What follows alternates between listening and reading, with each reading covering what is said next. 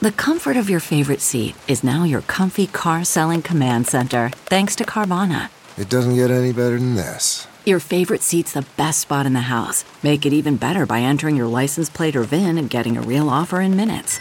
There really is no place like home. And speaking of home, Carvana will pick up your car from yours after you finalize your offer. Visit Carvana.com or download the app and sell your car from your comfy place. Good morning. I'm Randi Naughton at Fox 2 with your St. Louis news, driven by Bommarito Automotive Group.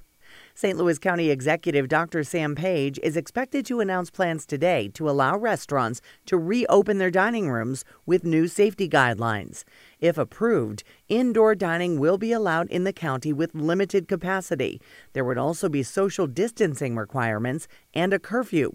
Frank Schmitz, owner of Barcelona in Clayton, says the food industry needs to reopen even if it's only at 25%. He says many St. Louis County residents will not survive the winter, only providing takeout orders. St. Louis City residents who are behind on their rent get a short reprieve.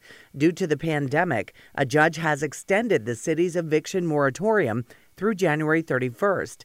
Exemptions include evictions for committing crimes, threatening the safety of others, and damaging property. The suspension was put in place back in March and has been periodically extended.